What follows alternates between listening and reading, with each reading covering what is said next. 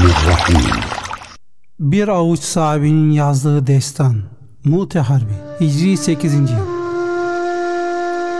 Allah Resulü sallallahu aleyhi ve sellemin İslam'a davet için birer mektupla hükümdarlara ve valilere gönderdiği elçiler, gittikleri yerlerdeki krallar kendilerine hakaret de etse, elçiye zeval olmaz kaidesince sağ salim bir şekilde Medine'ye dönüyorlardı. Ancak bunlardan Busra emiri Şurahbil'e giden Haris bin Ümeyr'in durumu farklı oldu. Nasipsiz zalim Şurahbil o mübarek sahabeyi elçilik kaidelerini çiğneyerek hunharca şehit etti. Allah Resulü sallallahu aleyhi ve sellem Hazreti Haris'in bu şekilde şehadetine çok üzüldü. Açıktan açığa İslam'a karşı bir tecavüz hükmündeki bu hareket Müslümanları hiçe saymak manası taşıdığından derhal 3000 kişilik bir ordu hazırladı. Aksi takdirde Medine İslam Devleti'nin itibarı zedelenir, kötü neticeler tahakkuk edebilirdi. Hz. Peygamber sallallahu aleyhi ve sellem cahiliye dönemindeki sınıf farklılığını yıkan İslam'ın cihan şumul iradesine binaen azatlı kölesi Zeyd radıyallahu anh'ı hazırlanan ordunun başına komandan tayin etti. Sonra şu talimatta bulundu. Şayet muharebede Zeyd şehit olursa kumandayı Cafer alsın. Cafer de şehit düşerse Abdullah bin Revaha orduya kumanda etsin. O da şehit olursa artık Müslümanlar aralarından birini kumandan olarak belirlesinler. Bu sözleri duyan bir Yahudi talimatı bir ölüm ilanı olarak değerlendirdi. Sonra da Hz. Zeyd'in yanına geldi ve ona vasiyetini yap. Şayet Muhammed peygamberse sen onun yanına dönemeyeceksin. Çünkü Beni İsrail peygamberlerinin de isimlerini verdikleri kişiler savaşta ölürler, sağ dönmezlerdi diyerek bu güzide insanın yüreğine korku düşürmek istediyse de Hazreti Zeyd buna aldırmadı. Hatta sevindi. Ahmak Yahudi bilmiyordu ki Hazreti Peygamber sallallahu aleyhi ve sellemin bütün ashabı gibi Hazreti Zeyd radıyallahu anh da şehadet iştiyakı ile yanıp tutuşmaktaydı. Hazreti Peygamber sallallahu aleyhi ve sellem orduyu Medine'nin dışında bulunan Seniyetül Veda'ya kadar uğurlayıp dualarla düşman üzerine gönderdi. İslam ordusunun hareketini haber alan zalim Şurahbil de Bizans'ın desteğiyle birlikte 100 bin kişilik bir kuvvet hazırladı. Bir başka rivayete göre 200 bin. Düşmanın bu derece kalabalık olduğu haberini İslam ordusu ancak Suriye topraklarına girdikleri zaman öğrendi.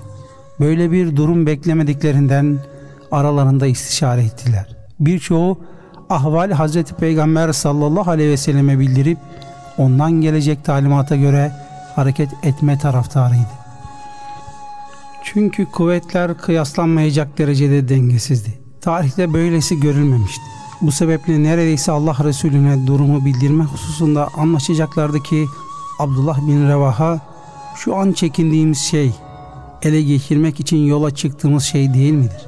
Biz düşmanla sayı çokluğu ve kuvvet üstünlüğü ile mi savaşıyoruz? Hayır, biz Allah'ın ihsan buyurduğu bu dinin kuvvetiyle harp ediyoruz. Ne duruyoruz? Bizi bekleyen iki güzel neticedir. Ya şehitlik ya da gazilikle birlikte zafer. Bunun üzerine harbe karar verildi. Bir avuç İslam ordusu Hz. Zeyd'in komandasında gözünü kırpmadan düşman saflarına hücum eyledi. Tevhide gönül verenler şimdi de Allah yolunda canlarını veren kimseler vasfını kazanıyorlardı. Savaş iyice hararetlendiği bir sırada Allah Resulü'nün göz bebeği ve Mekkeli ilk sekiz Müslümandan biri olan kumandan Zeyd radıyallahu an düşman mızrakları ile şehit düştü. Hz. Peygamber sallallahu aleyhi ve sellemin emri mucibince sancağı derhal Cafer radıyallahu anh aldı. O da kahramanca düşman arasına daldı. Yediği kılıç darbeleriyle iki kolunu kaybetti. Resulullah'ın sancağını yere düşürmemek için kesik kollarıyla onu göğsüne sarmaya çalıştı. Bir müddet sonra da şehit oldu. Hz. Cafer Allah ve Resulünün muhabbetiyle mest. Nitekim bu yolda fedai can etmeye muvaffak olup rızayı ilahiye kavuştu. Sıra Abdullah bin Reva'ya gelmişti. O da aynı şevkle sancağı alarak düşman saflarında dalgalandırdı. Nefsini meşgul etmesin diye yanındakilere vasiyet etti. Şahit olun ki Medine'deki bütün mallarımı Beytül Mal'e bırakıyorum. Sonra şehit oluncaya kadar kahramanca çarpıştı. Abdullah bin Revaha'nın şehit olması üzerine daha yeni Müslüman olmuş bulunan ve ilk İslam Harbi'ne katılan Hazreti Halid bin Velid sancağı alarak mücadeleyi devam ettirdi. Bir avuç sahabiyle çekirge sürüsü gibi çok olan düşmana karşı büyük bir mukavemet gösterdi. Bu sırada Allah Resulü sallallahu aleyhi ve sellem mescidin minberinde hadisenin bütün safhalarını anbeyan ashab-ı kirama aktarıyordu. Muharebe meydanı gözlerinin önündeydi. Orada ard arda gerçekleşen şehadetleri mahmum ve mahzun bir şekilde şöyle bildiriyordu. Zeyd sancağı eline aldı. Şimdi Zeyd vuruldu, şehit düştü. Sonra Cafer aldı. O da şehit oldu. Sonra sancağı İbni Reva aldı. O da şehit oldu.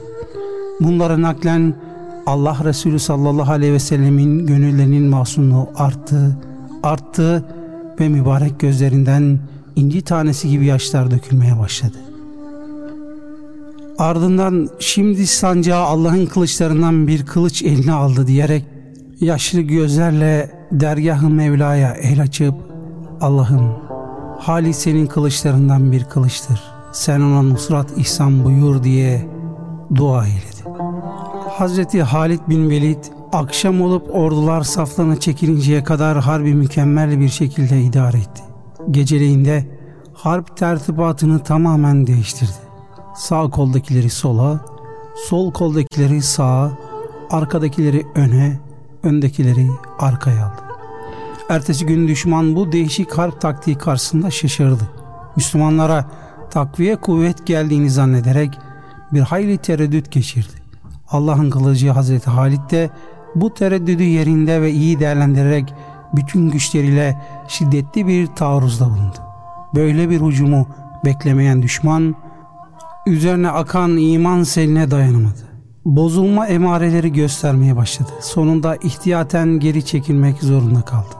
O gün elinde tam dokuz kılıç parçalanan Hazreti Halid bu fırsatı da değerlendirerek kendisi de düşmana hissettirmeden orduyu geri çekti. Bu siyasi manevra onun askeri dehasını perçinleyen ikinci bir hareket oldu. Böylece iki ordu yenişemeden savaşı bırakmış olarak geri çekilmişlerdi. Hazreti Halid zayiat verdirmeden orduyu Medine'ye getirdi. Şehit olanların sayısı ise 15'ti. Allah Resulü sallallahu aleyhi ve sellem Hazreti Halid'in bu başarısını takdir buyurdu. Onları meseleyi tam bilmeyip kaçaklar diye tavsif edenlere de bizzat kendileri onlar Allah yolunda savaştan kaçanlar değildir. Tekrar tekrar hücum edip çarpışacak onlardır diye cevap verdiler. Çünkü bu savaşta sayıca çok az bir ordu ile büyük bir kuvvete tam bir gözdağı verilmişti. Allah'ın bildirdiği şu yüce hakikat yaşanmıştı. Nice az sayıda bir birlik Allah'ın izniyle nice çok sayıdaki birliği yenmiştir. Elbette ki Allah sabredenlerle beraberdir. El-Bakara 249 Mute Harbi ehli kitaptan olan Hristiyanlarla yapılan ilk İslam harbi oldu. 3000 kişilik bir iman şeraresi 100 bin veya 200 bin kişilik bir batıl gücü delip geçti. Hak geldi, batıl yıkıldı. Mekke'nin fethi Hicri 8. yıl. Medineli Müslümanlarla Mekkeli Kureyş arasında yapılan Obeydiye muahedesine göre sulhun müddeti 10 yıl. Ancak müşrikler her geçen gün İslam'ın bütün Arabistan'a yayılmasından rahatsız oluyorlardı. Bunun içindir ki yavaş yavaş sulh maddelerini ihlal etmeye başladılar. Zaman geçtikçe de sulh maddelerine karşı saygısızlık ve cüretlerini iyice artırdılar. Hatta kendilerine bağlı bulunan Beni Bekir kabilesini kışkırtarak Huzalıların üzerine saldırttılar. Kendi işlerinden bazıları da bu dini cinayete iştirak etti.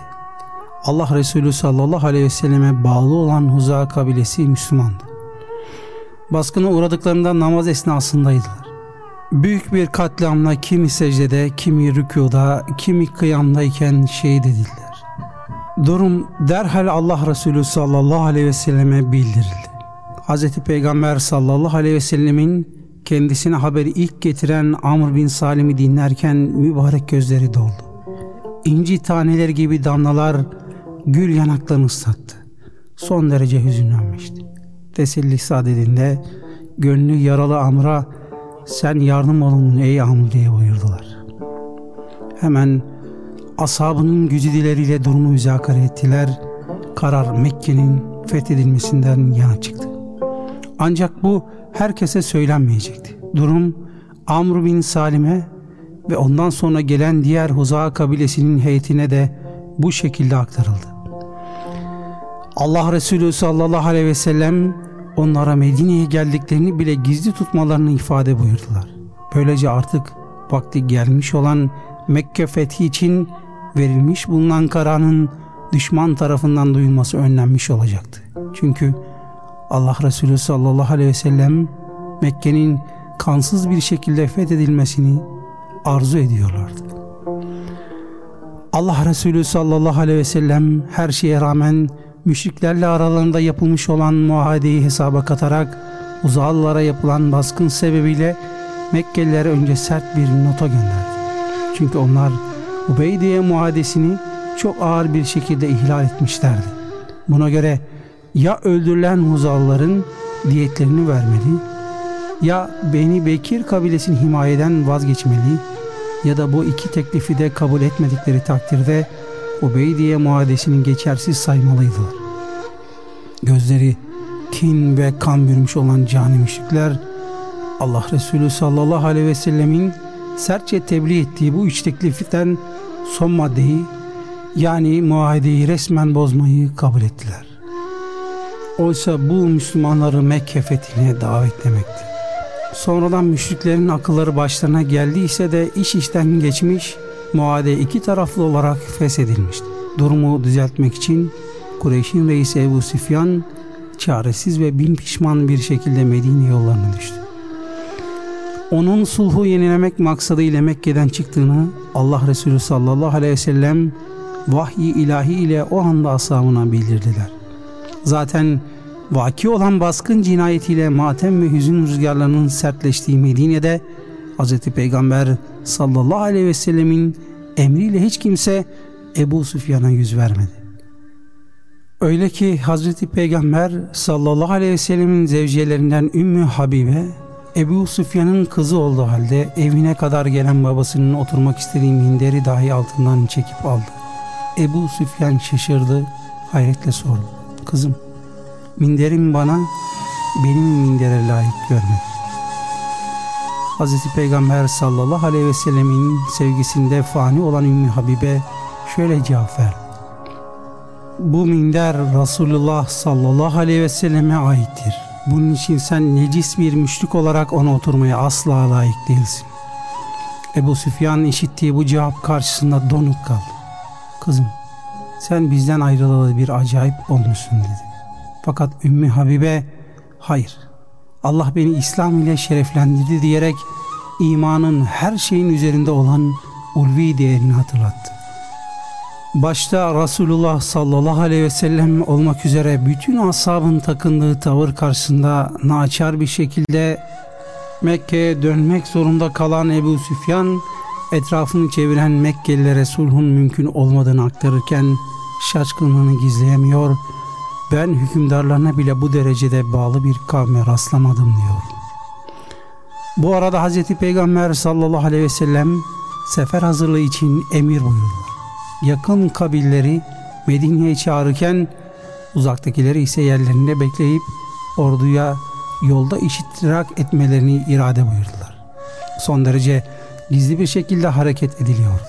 Düşmanın Medine'deki bu hummalı faaliyetinden şüphelenmemesi için de Suriye taraflarına bir müfreze gönderen Hazreti Peygamber sallallahu aleyhi ve sellem her tarafı sıkı bir kontrol altına almıştı. Cenab-ı Hakk'ın yardımıyla büyük fethi kansız bir şekilde neticelendirmek arzusunda ısrarlıydılar. Bütün ashab-ı kiram hazaratı bu gizliye riayet ederken Bedir gazilerinden Hatip bin Ebu Belta Mekke'ye durumu bildiren bir mektup yazmış ve bir kadınla da göndermişti. Bundan Allah Resulü sallallahu aleyhi ve sellemin vahiy ile haberi oldu ve kadının yerini söyleyerek Hazreti Ali ile Zübeyir bin Miktat'a onu yakalayıp getirmek vazifesini verdi. Kadın Resulullah sallallahu aleyhi ve sellemin işaret buyurduğu yerde yakalandı. Üzerindeki mektup alınıp Resulullah'a getirildi. Mektupta şunlar yazılıydı. Ey Kureyş! Allah'ın Resulü sizin üzerinize öyle muazzam bir kuvvetle geliyor ki gece karanlığı gibi korkunç olan bu ordu sel gibi akacaktır. Allah'a yemin ederim ki Resulullah üzerinize tek başına da gelse Allah onu size galip kılacak verdiği vaadi yerine getirecektir. Şimdiden başınızın çaresine bakın. Aslında bu ifadeler gerçeğe aykırı ve ihanetle dolu değildi. Ama gizli kalması icap eden bir hakikat düşmana ifşa ediliyor. Bu yüzden Hz. Peygamber sallallahu aleyhi ve sellem bu işi yapan Hatib'i derhal yanına çağırtıp sordu. Ey Hatip bunu niye yaptın? Bedir gazilerinden olan Hatip büyük bir pişmanlık ve nedamet içinde Ya Resulallah yanımızda bulunan muhacirlerin Mekke'de aile ve mallarını koruyacak kimseleri var. Benim ise kimsem yok. Ben de bu mektupla onların arasında minnettarlık kazanarak ailemi, çoluk çocuğumu korumak istedim.